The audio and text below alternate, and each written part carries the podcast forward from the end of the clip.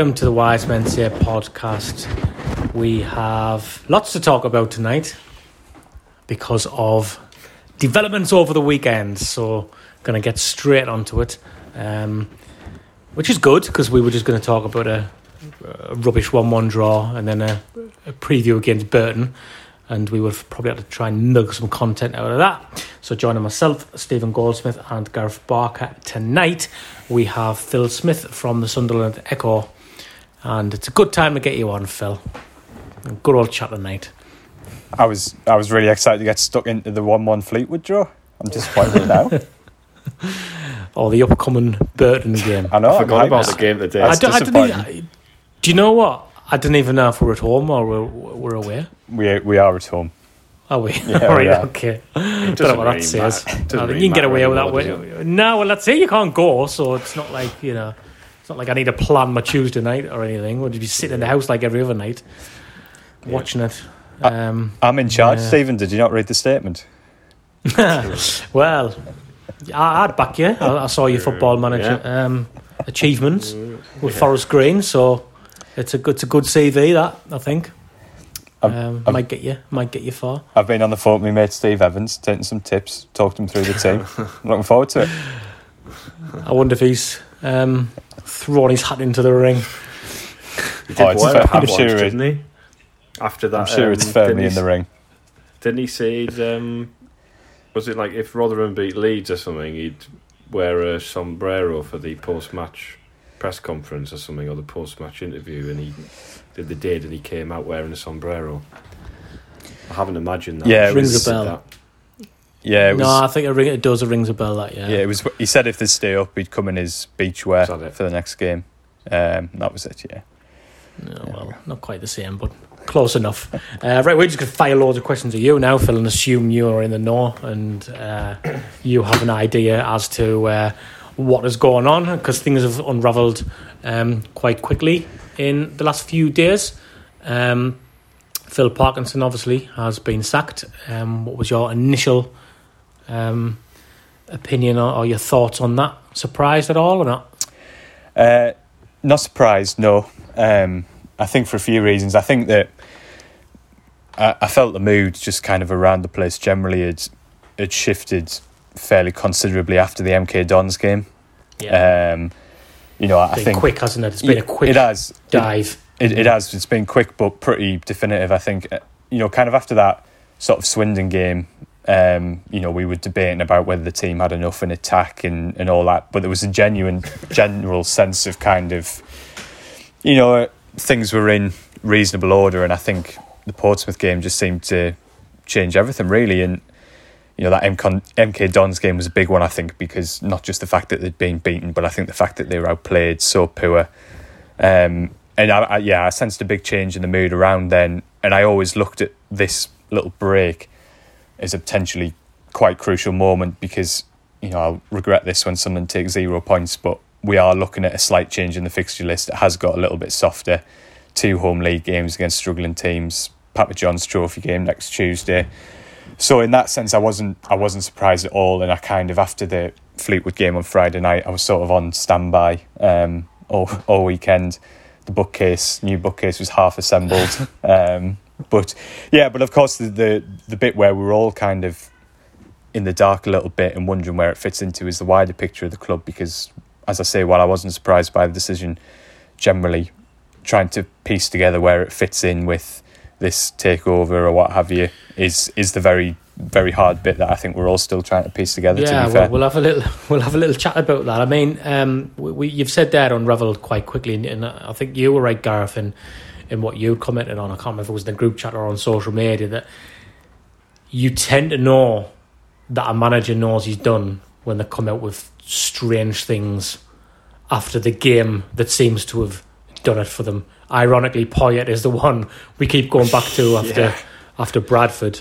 But um, but it's it's you know when he started talking about the the slope on the pitch and and uh, you know and praising them, it was just oh that was what he said, wasn't it? He he um, started banging the whole, that old um, drum about how fans expect to win three or four nil every week, and you just think it's not going to end well, and it's going to end soon. This. I mean, two goals would be nice.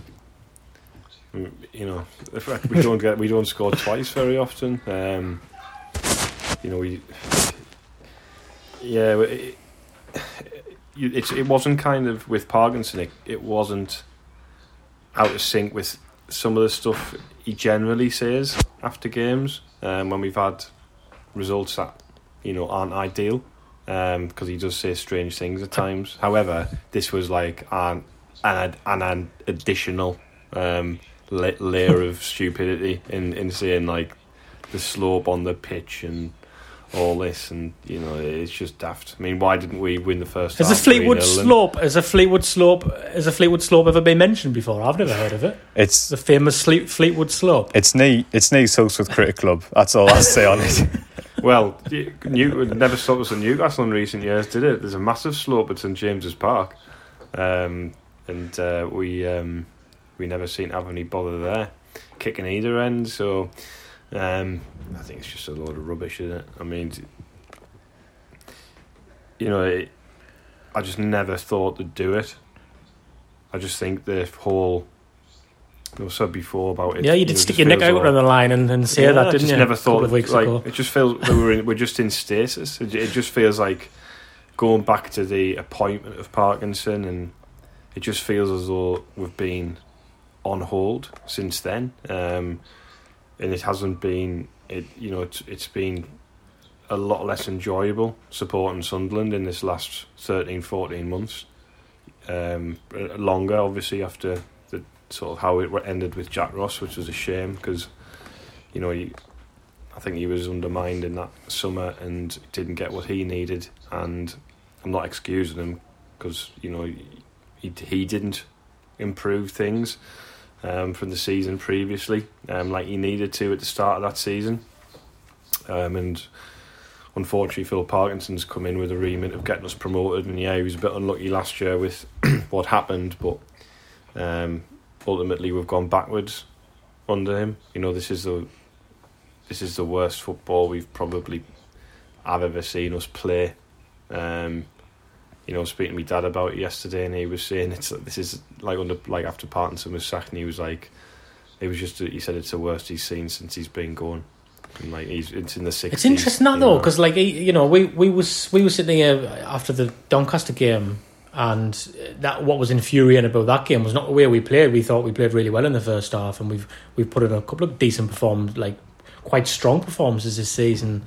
Um, I think without getting the res- result we deserve, and I think what done for Parkinson. I mean, anybody, any Sunderland fan could have walked up to Parkinson with 20 minutes left against Fleetwood and said, if you don't make some subs, you are going to get sacked. You do know this, don't you? Like, he must have been the only person who thought he could just carry on down that path to just not make subs and keep throwing leads away mm. and think that this wouldn't come back to haunt him. I mean, you've got to admire his stubbornness, Phil, I guess. his strong mindedness. Do, do you know what? It's cost him his job. Something on a completely unrelated point about the five subs that never occurred was because we were sat right in front of the, right behind the Fleetwood subs on Friday night. I thought I feel really sorry for the one lad who hasn't got on the pitch here, because obviously Fleetwood um, used their five subs by about seventy minutes, and there was just one lad sat in front of us. I thought Yeah. oh, it's tough to take that, but yeah, no, it was. It was. Look, listen. I think that was the thing about the Fleetwood game is that it was so similar, not to the same extent, just so similar to the Doncaster game the Friday before, where the first half was. I mean, I don't think they played as well as they did against Doncaster in the first half at Fleetwood, but they did okay. You know, they Fleetwood didn't hurt them, um, and then you expect the opposition to improve in the second half. They did, and they just didn't. There was just no response, no you know, no change up, um, and that was just you know, you know, frustrating. And like you say, when you see Fleetwood bringing on two players, another two players, players of real, you know, game changing ability as well.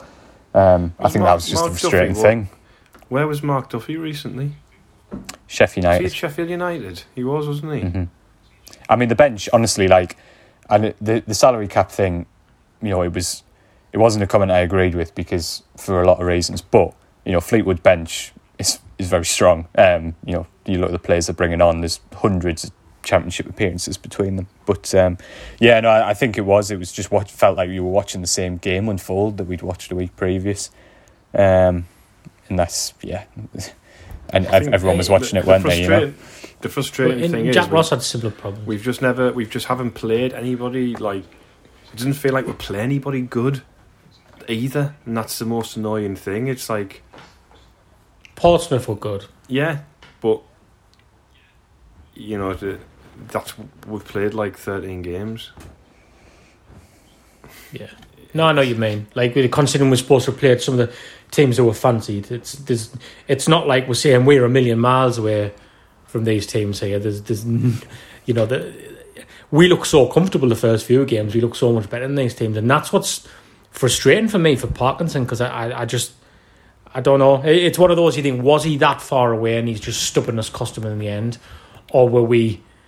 Picking up points despite him, I guess would be would be a, uh, How an argument aw- some people could make. how far away can you be for such a long time, though? If that makes sense. We've always been just on that, on the edge of doing what we need to do. Every time the opportunity comes, we make up that ground, and then we've got an opportunity to get in the top three, top four, and we we take two steps backwards again. And then, like, this will happen this week. It would have happened this week. So we'll play Burton, play Wigan, we'll beat them. We'll be like fifth or sixth or something and then the opportunity will present itself to get into that top three, and then we'd chuck it away, and the other teams would win and gain that ground back again, and it just seemed to be in this pattern where we just can't break into that, and we haven't been able to do it since we've been down here.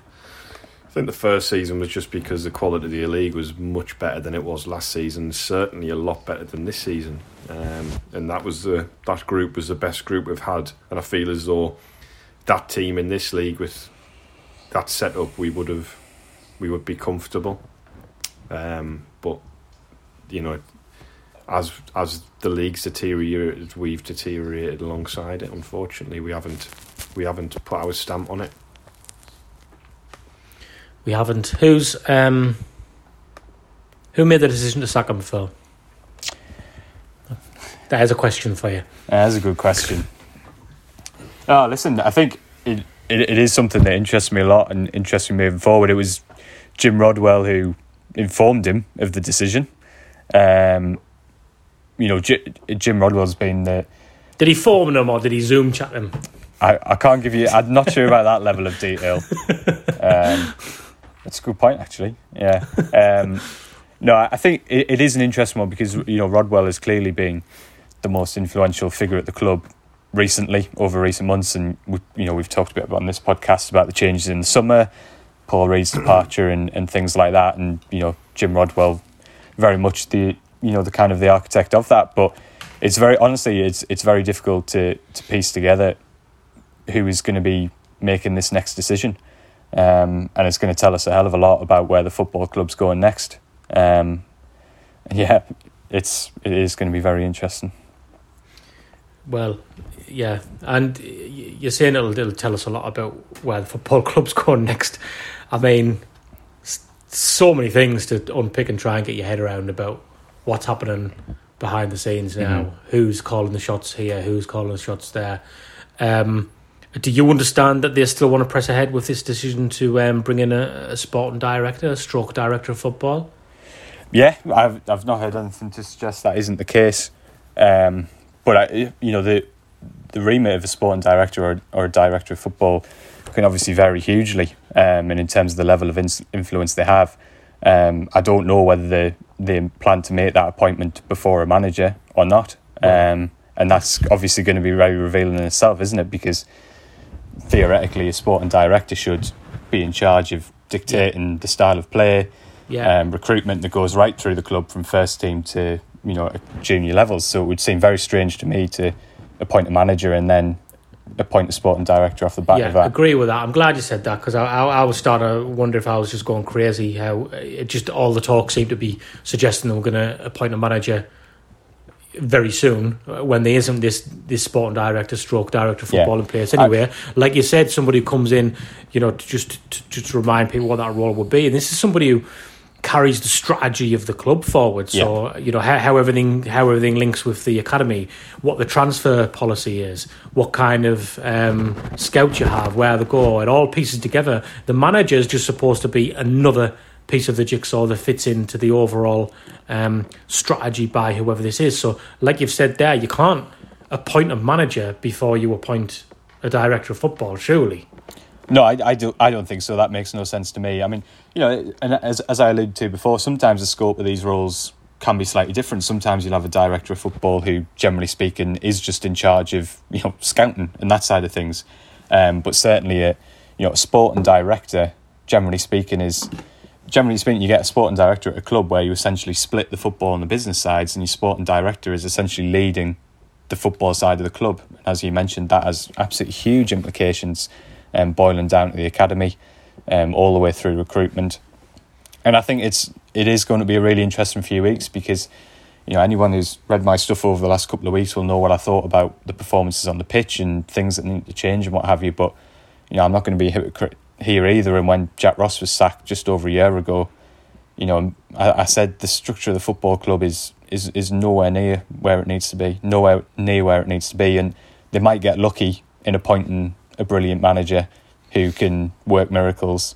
But more often than not, we're, we're going to be stuck in this cycle unless the you know unless the structure improves. And twelve months on, I, I, I really don't think it has, to be honest. Um, and you know the manager is only one very small part of the conversation that needs to happen about where Sunderland goes next. And it will be interesting to see how things progress because, like you say, it would seem to me very strange to appoint a manager and then then appoint a separate um, separate sporting director.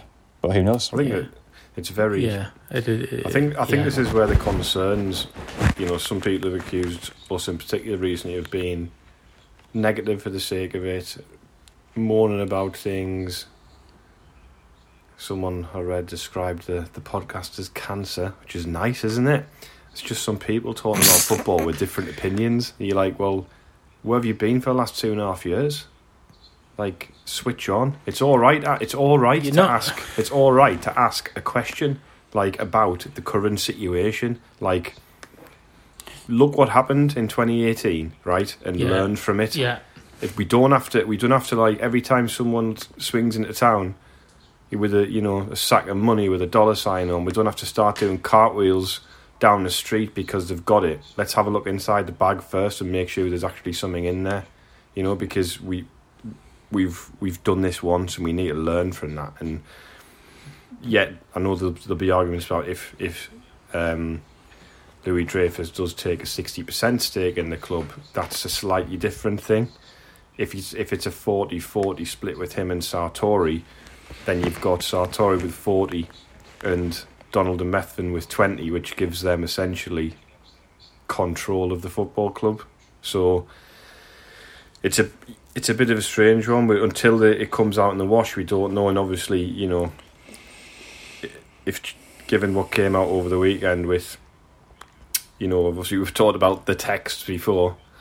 They did some of them appeared briefly um, for people to see, and you know that's the kind of person who's around. which had absolutely club. nothing to do with us. Nothing to do with us. No. Yeah, nothing to do with us. Um, but the you know the you, you can see you know that that's the kind of person he is, and if he's still involved, I think it's it's right for people to start asking questions now. Don't wait until it's too late. Don't wait until it's happened, and don't say, "Oh well." You know, oh well, they're going to jep- it'll jeopardize a takeover if like you, you criticize Charlie Methven. No, it won't. Like, and if it did, then you don't want them in charge anyway. Like, who runs Well, a they've not, business they've not been doing the Yeah, re- they've not been exactly. doing the research if if, that, if that's the case. exactly. Um, I, and and this is- and this is what a lot of people are asking Phil and I, you know nobody wants this to work out more than me and more than us as a collective. It's ridiculous to suggest otherwise. I don't think you can blame fans after what happened two years ago when we were just you know and some more than others, but we we all to an extent bought into what the these guys were doing. Listen to the to the promises that have turned out to be empty promises, and give them our full support. Of course, if these people are still going to be involved in your football club, you're going to ask some questions and you're going to do a little bit digging, and there's nothing wrong with that whatsoever. And it does just the main question that the people who think like this has, I guess, Phil, is if the current owners were so desperate to leave and reference the fact the thought that they well they acknowledged that they had outstayed their welcome Mm-hmm. and you know they used those terms not us. Um, you know they brought that terminology um, to the table. Why do they want to still be around and why does a, a potential new owner still want them around? Those those are the questions You don't you don't want me to try and answer them. I you? want you to give me the bloody answer for this Phil I'm expecting you to know Oh, look, it- you're going to shed some light on this whole thing Yeah, I think that I, I think that from the, the, the conversations I've had, and it does seem to me that Stewart is very much intending to take a step entirely back. Um, you know, sleeping partner is the phrase that you hear. Now, why you would then still keep a fifteen percent stake in the club, I'll leave other people to to kind of speculate on. I'm sure we can all think of a, a few reasons why that might be the case. Um, but you know, Gareth Few- made a really good point reasons. there. no comment. Um, I think Gareth's made a really good point there in terms of, you know, it, it- when I say that the next few weeks are going to tell us a huge amount about the club, you know, it, we will learn a lot from these little details that we don't know yet. Is is Louis Dreyfus going to have a majority shareholding on his own? Who's he bringing in with him?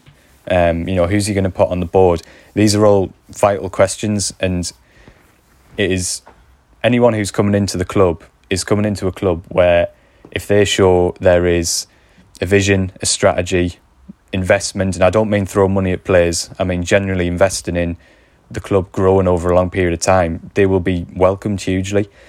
And anyone worth their salt will take skepticism from fans and fans asking questions and, and wanting to hold them accountable. And they should see that as healthy, and no one should want to hide away from that. Um, so I think that you know there's still there's still a lot I don't know about it. There's still a lot we don't know about it, but it's it's it's only right to ask questions because you know the current regime have been in charge for two and a half years, and the club has not progressed. End of, and so it's only only fair. Well, yeah, that's that's totally fair, and so it's only right to to to ask questions and, and have a. I, I say it as I honestly say it is healthy. It's a healthy caution. It's a it's a healthy skepticism, and you know anyone who wants to buy the club who has a genuine desire to progress it shouldn't fear that because they would you know they would be welcomed and they would be given a huge amount of support, and we saw that the last time when when the owners had seats changed for them, when they had people setting League One attendance records when they were asked to, and all sorts. So. Um, it's going to be a it's going to be a big few weeks, and you know, it is going to be very interesting to see how things shake down in terms of, you know, percentages and, and, and who actually you know commands it. Um, it's, yeah, it's going to be very interesting.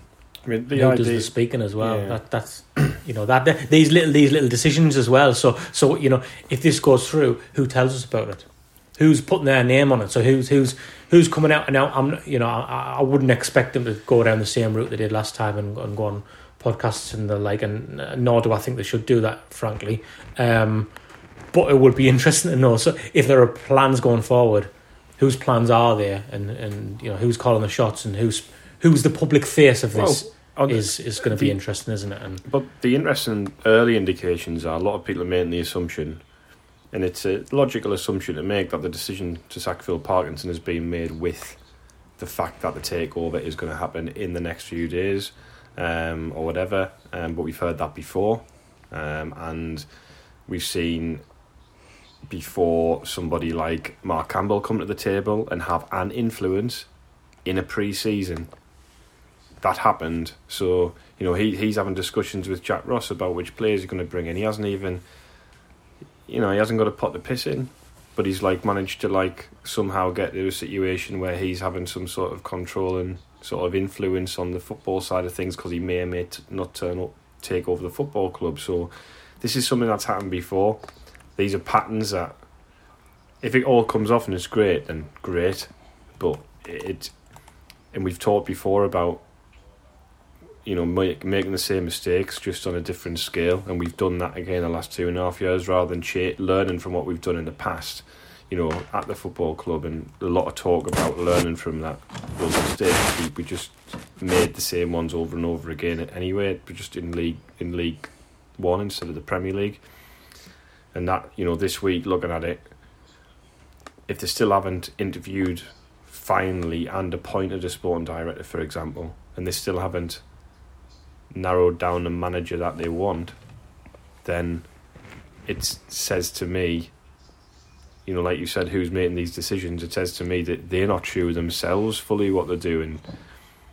You know, do you want to get on the discussion about managers now? Moving on from that, I mean, obviously, there's the, the, the odds and the bookmakers, whatever, suggesting there's probably two front runners and Peter be Danny Cowley Yeah, and, we'll- um, we'll- we'll- and we'll- Gus Poyet. Yeah, should we should we do that? And should we have should we have a quick break and then and then we'll come back and spend the last 10, 15 on, on just talking about um, who might come in because you know I'm I'm sick of all the, the bloody the, the talk about how things are being run at the minute because it's just a bit of a mess and you know maybe maybe they're saying it isn't a mess and we wait for them to present something to us and maybe we'll I'll hold my tongue a little bit until that happens. Um, so we'll take a little break a little break now. We are recording this today on Cyber Monday, which is quite a new marketing thing, relatively new. Does somebody want to explain what Cyber Monday is for people who don't know? This is literally the first time I have ever heard the phrase Cyber Monday. Really? So, yeah. It's Black Friday, but on a Monday. And Black Friday now Right. lasts for two weeks. Yeah, that's all it is. It's just it's, it's just be, it's, it's, it's going to end up like the So, DFS sale it in about be- 20 years' time. It's just every day is going to be Cyber Cyber Saturday or, you know, Save You- Money there used Sunday. to be a shop in the town, and this I'm showing my age here, and you will only remember this if you're in your thirties minimum. Um, the Officers Club, remember that in the, Yeah. in the bridges, Yeah. and that was a seventy percent sale, but it was permanently seventy percent sale. The signs were there every single day, all year, all every day, all year round. Uh, anyway. Cyber Monday is an extension of Black Friday, and From the Terraces are offering 25% off their items. So ignore the WOMS 10 um, discount code. You're not gonna you're not gonna increase your percentage, unfortunately. Um, but they, uh, it is a good time to go and check them out. Yeah. Go up from the Um, terraces.co.uk yeah, and you'll get um, 25% off your basket today. How exciting! Which is quite exciting, to be fair. It's very exciting. Um, It's very exciting for me. I didn't even know this was a thing. So there you go. That's right. yeah, well, there you go. You get straight on it when you get off this. Uh, when you get off this pod, straight off it, straight onto from the terraces.co.uk. Yeah. Just go mad. Go mad My for Christmas. dull- My dull Mondays Stephen- become Cyber Yeah. Monday. Yeah, Stephen's making up a bottle for his child. Um, he doesn't know. He's taking his earphones off, so he doesn't know. But uh, see, he's a modern man. He's a podcaster and father. He's one. He's one. He's one child away from becoming a full Chris Coleman. Um, so That's not gonna happen. It's not gonna happen. you never know. Keep going. I can You never multitask, know. mate. I can You never know.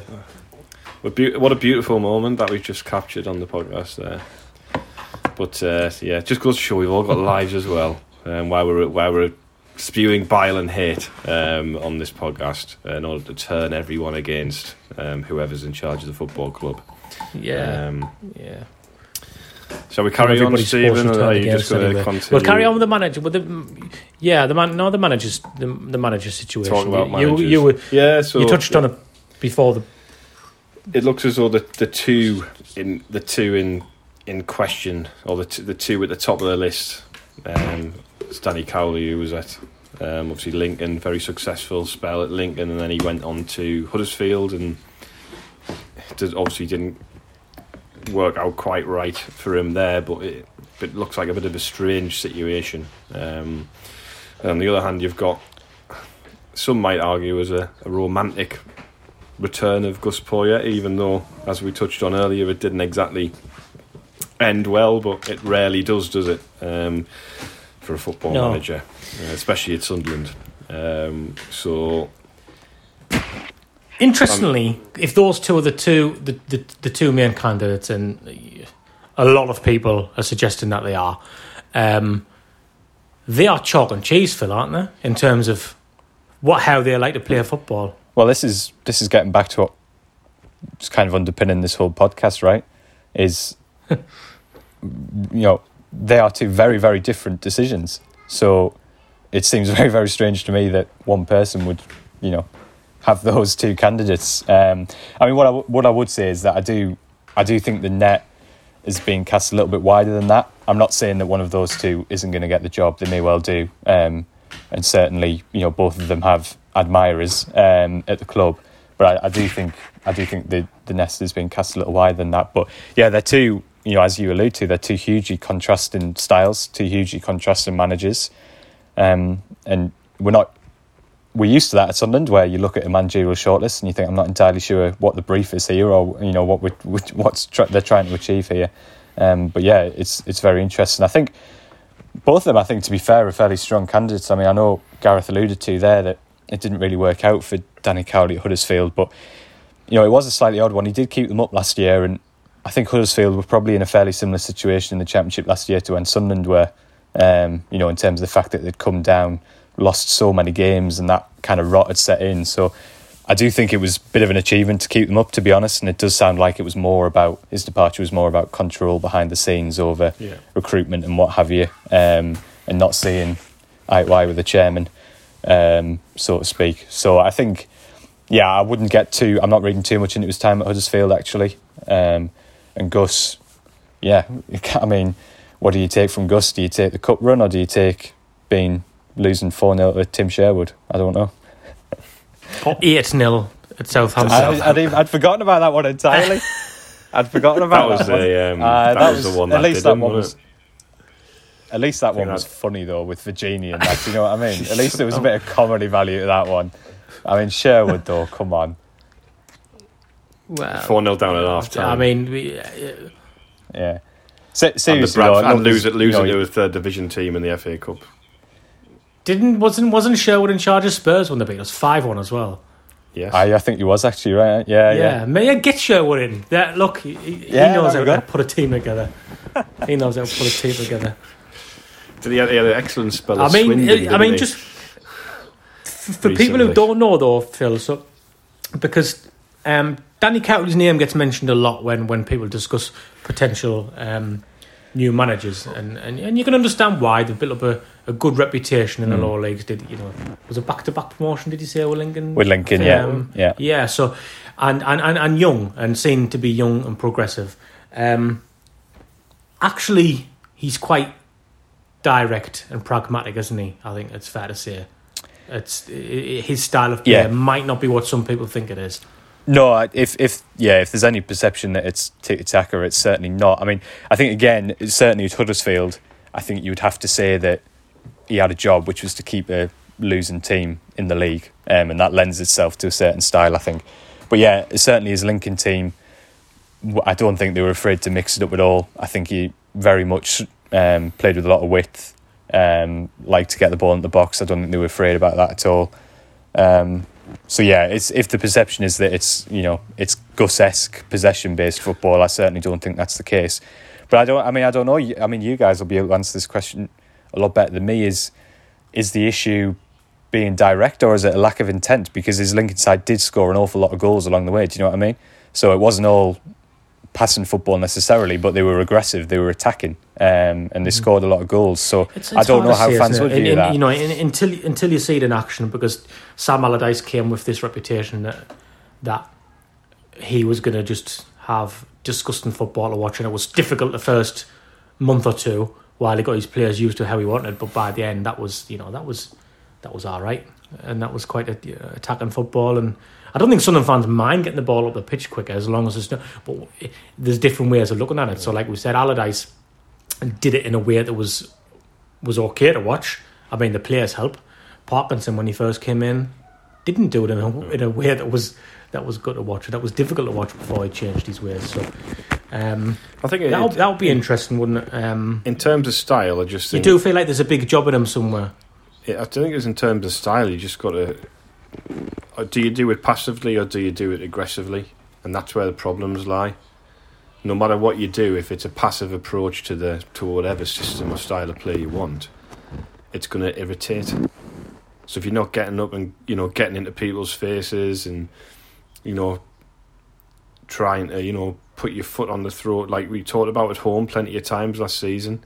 You know, we just didn't, we didn't, we didn't put, you know, our, uh, we didn't put, um, you know, our foot on their throat enough, um, and you know, it was just very frustrating at times where we just kind of let teams, we just let we just let teams do whatever they want, um, and it's very frustrating. Um, and and that's that's whoever comes in, that's the last thing I want to see. Um, like you know, people just coming and like being allowed to do whatever they want, and us letting letting them do things. You know, we should be able to, you know, assert some authority on the game and be aggressive. Yeah. Um, we we know what Poyet's about in terms of his style of football. Um, he, he, I've it's a really interesting one because I've got fond memories of. I really did like Gus when he was our manager, and whether whether that's just been because we were in a lucky position where we used to speak to him a lot, and maybe I'm, I'm letting you know that side of it cloud my judgment a little bit, but like you said, Phil, it's do you look at the cup final run? It's hard to ignore that and that way we were playing football towards the end of that season, and even the way we started the next season. We just think, you know, that game against Hull after we beat Newcastle away when we had two Stormore penalties turned down, we end up losing, and things seemed to unravel from there, didn't they? But they unravelled quite quickly, as they tend to for Sunderland managers.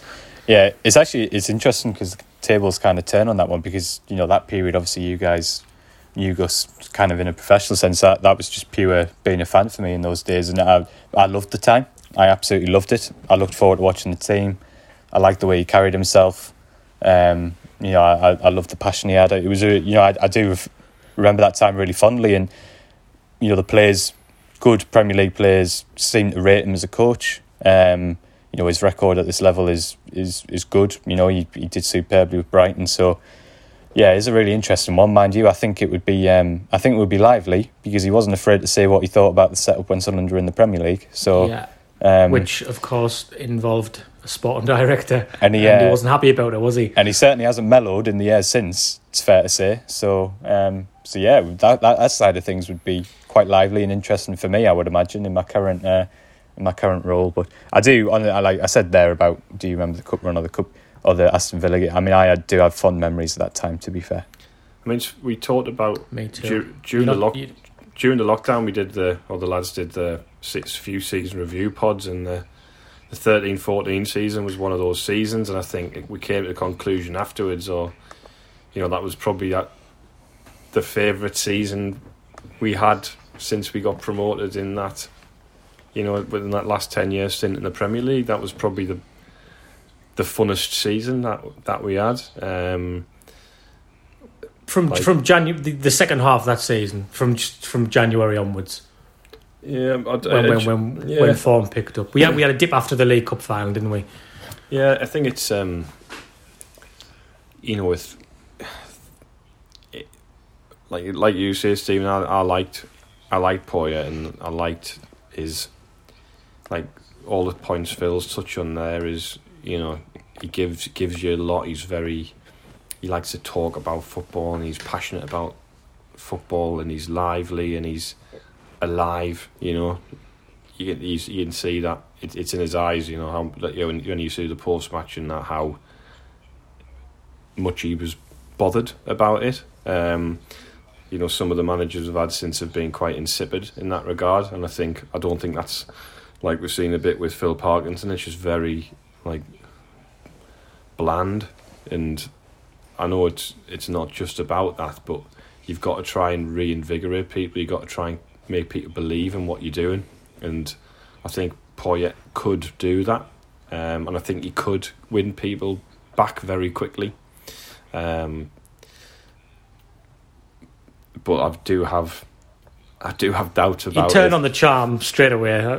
well, of course you would, but like I just have the I just have that doubt. I just have that doubt about it. Like, I think if it happened, uh, I'd it, so I think I. Ha- I feel like it'd be happy. I'd be happy about it if it happened in some ways, but it doesn't feel like a good idea.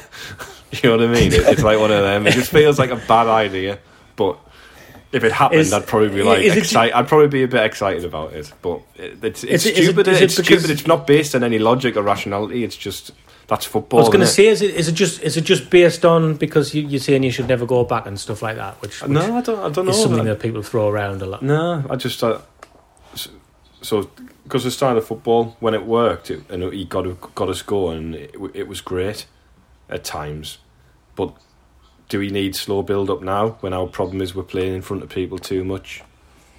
Is he going to come and play the same way? Is that what people are going to respond to if we if we don't win enough games initially? Are people going to be like, oh well, this is just like turgid, boring, sideways passing football? We're not penetrating enough, and the same problems that we've had in the park. And, that, and that's what it'll, yeah, yeah, that's what it'll be. Uh, that's what it'll be because Yeah. it's whether he's got the players up front. Yeah, Because there was there was never a plan B really with Gus, was there? No, no. You know, not really because because we, you know we we was some, talked but they about his, his downfall. His downfall. His downfall was because was because he couldn't find a way to get Jermaine Defoe in the Yeah. team, and we all said Yeah. that. yeah, You know, we we all said that, and then I mean, I mean, um, Dick Advocaat did to a degree, and Sam Allardyce did fully, but that that was the one that was the one thing. So, um, Jordi Gomez on the you wing know, against it- it- QPR. it- yeah, never, never forget, never know. forget. I know, I know. It, I, I'm I'm Tom the two. I, I'll do like the idea just because I like him so much, and I, I do think that maybe because he's starting from the bottom, he would be able to build something. He's not expected to just to to scramble around in the Premier League like he was, but it's that it's that relationship with the sporting director Phil again, isn't it? Because he didn't like that, and he's not having it. And What if and what if what if he said I'll, I'll take what if they said right you're our preferred choice and he said right because remember these people haven't been employed yet right so if he said right I'll take the job if you don't employ your sporting director what do you think they'd do do you think they'd say all right or do you think they'd go no sorry this is a plan and it's going to be somebody else what do you think what do you think they'd do I think they should do the second one. I don't know. I, I don't know. It's hard not to be cynical. Do you think? I mean, Phil, like, I think part of me thinks they think Poyet will be a good choice because he'll get the fans off their back, frankly, for a bit, because fans will be happy with that appointment. And you know, like Gav says, the, would would they sacrifice this whole new model if if, if somebody like Gus Poyet was going to ask of it? It's a big call, isn't it? If he if he brings back Vergini, I'm fully on board. Um, that's that is my stance. That is my editorial stance. If it's him and Vergini, then yeah, I'm all for it. Nah, it's I it would be pretty alarming if they did abandon the model. But as I say, it would be very alarming. it- but I, d- I don't know if that's the case, and that's what we're still trying to piece together, though, isn't would it? Um, well, it, it depends who's making the decisions, doesn't it? yeah Hmm. I'm just having a look Silence I'm because nobody having- no, I'm knows. just- I'm actually just Seems- looking to see where um, I'm just looking to see where Santiago Vergini is now Is he? I don't know if he's retired. Oh. How old is he? He's 32. While Gareth's doing He's that, we'll have to 32. fill. He's 32. Is that all he is? Yeah, yeah. Is that all And he is? I thought he was about 29 when he played for us. He's signed a three-year contract um, at San Lorenzo um, in 2019. And according to Wikipedia, he's played three games uh, for San Lorenzo since 2019. So, That would be Yeah. amazing. Do you know what? Get It- it- bring him he, home. he could play. He could play as one of three centre halves and He bring the could, yeah. He would be great. level. He yeah, would be- yeah, agree. Oh, yeah, I'm sold now. Well done. Thanks, Phil. Yeah, I'm in. Imagine him just stepping out from the left, playing those little balls into Denver Hume. Oh my word! I'm not going to sleep tonight. Bring him Um, home. Do you? I mean, just to, you know, it, it'd be interesting to see how quickly we get some news. Um, I didn't even know if should bother with the Burton game. Do people have any strong? Pre- it's going to be somebody who's unemployed. I mean, isn't it? They're not. They're not going to be paying anybody compensation. You wouldn't have thought. So, Paul Cook, I know the lads discussed on the on the sort of reaction pod that they put out. They put out last night is a strong choice. I, I will be relatively happy with Paul Cook. I think. I think he's done a good job at this level wherever he's been. I do. I like Gareth. I'm kind of romanticising about the idea of Poyet and let my heart rule my head a little bit because again, like Gareth says, it's. I'm just not sure if it's a good. I'm not sure there's much long termism in it. Um, and with with Cowley, I'm I'm I'm I'm I'm not sure. I'll be honest. Um, does anybody have a preference out of either those three or somebody le- uh, to the left field? I think like it's a bit of a cop out of an answer, but I think like it's kind of what we're getting back to. I think certainly for me, Cowley and Poyet would both be quite strong candidates, but in their own way. And what I would really like is when the appointment happens, is for someone from the club to be able to come out and explain how it fits into what the club's going to do Yes. over the next two to three years. That's what I want, and I want to be able to then look at that and say, "Oh, okay, that makes sense to me." Because if this is what you're trying to do, and these are the people you're bringing in, that manager makes sense, and I can understand how it how it can work. And then maybe Yeah. when they go, whenever that is, you can go for this person because it's a logical progression, Yeah, and we don't go through this thing yeah. where we change it all over again. Like, it's sound logic, Phil, and that needs to happen because we've mentioned before again that you know we saw Charlie be very vocal about Jack Ross and his time here on, on Sunderland till I die on season two, and then he's went and uh, appointed a manager who who was even more cautious than him. So you know there needs to be thought behind this recruitment, and there needs to be an explanation behind it as well. Gareth, do you have a do you have a choice? I think at the moment I'm very much on the fence. Um, however, if I'd had like two or three beers, I'd be going Poyet, Poyet, Poyet. I would. That's what would happen. But that's because it's like it's the inhibitions. It's your inhibitions. You, you know, it's it's you don't. You kind of you know it's a bad idea, but like we've had like a lot of like just crap for ages, and may, maybe it would be something that would. I mean, maybe I could completely be misreading the situation, and you know, the, after after this, you could go online and see loads of people saying like, you know, Poyet wouldn't lift the mood; it would be a, a bad appointment. Um, but I, I what I would say, i I'd- think out I'd- of those two, I think out of those two, I think those two would probably interest me more than Phil- Phil Parkinson remained as manager. And if those two were available when Phil Parkinson got the job, I would have been more interested in one of those two getting the job than him. Oh, Well, I'll have to see what happens. I think Poyet's liked. When I rang my dad yesterday and, and filled him in on the news, he said he likes Poyet and he would be happy about that. So well, let's that's just an insight into one person who doesn't do so really do social media and stuff like that. Well, I which, spoke my- which I know the club pay I way my dad too much. today, Way too said much. Poyet.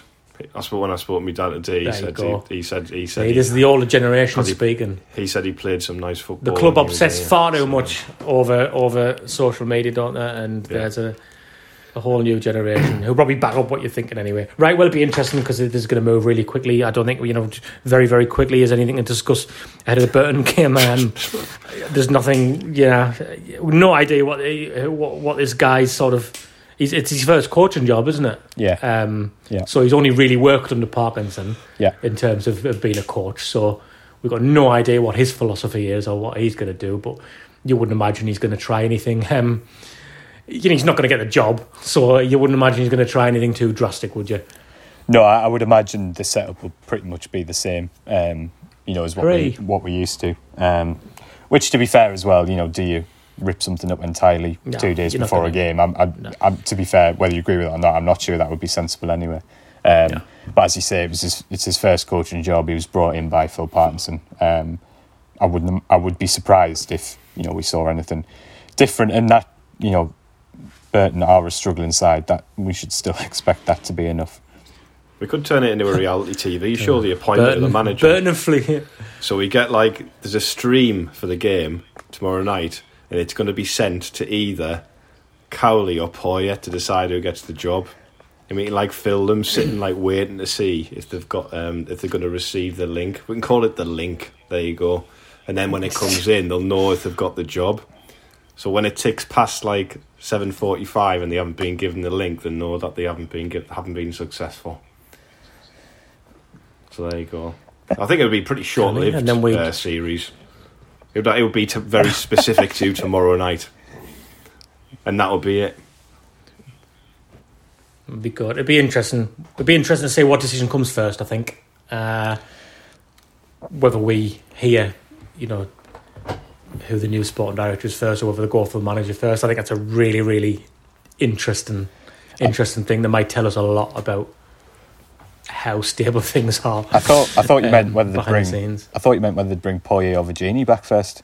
How good would that be if they brought Vergini back and announced him, and then like built it up to Poyet coming back? Oh, that'd be so good. What, what or, or what could happen is that they appoint the sporting director, and then he signs the genie and Bridcut, obviously, Um, and then Gus is like, actually, And yeah. Buckley, what's Yeah. Will Yeah, Buckley doing? Buckley's a free agent. Will Buckley's a free agent. I'm sure he is, or at least he was. yeah. Yeah. He can Just remain remember some of these terrible signings because ironic. free. It's, it's ironic because that, that's you know he hated the fact that somebody was do the doing the transfer stuff for him, but by far the biggest criticism of Poyet was his transfer business. He made some shockers. We're still paying for one of them, aren't we? Yeah. I don't Yeah, think that was entirely that's his still in fault, court. mind, but St- st- still in court, No. one of them. Yeah, Yeah, yeah. he couldn't get him Well, into the team. right, do you know what I mean? With, Al- with Alvarez, he couldn't get him. He couldn't get him in. He like he couldn't find a way to play him. Like he couldn't. He just Oh, couldn't no. get him Well, into the team. Yeah. No, you're right.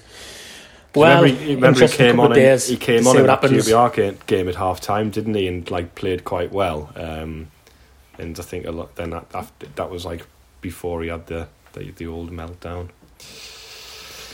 Yeah, it was interesting, and that was a that was a good meltdown. I was there for that one, just open mouthed as he was saying it. I wonder if I still got it on one of my phones somewhere.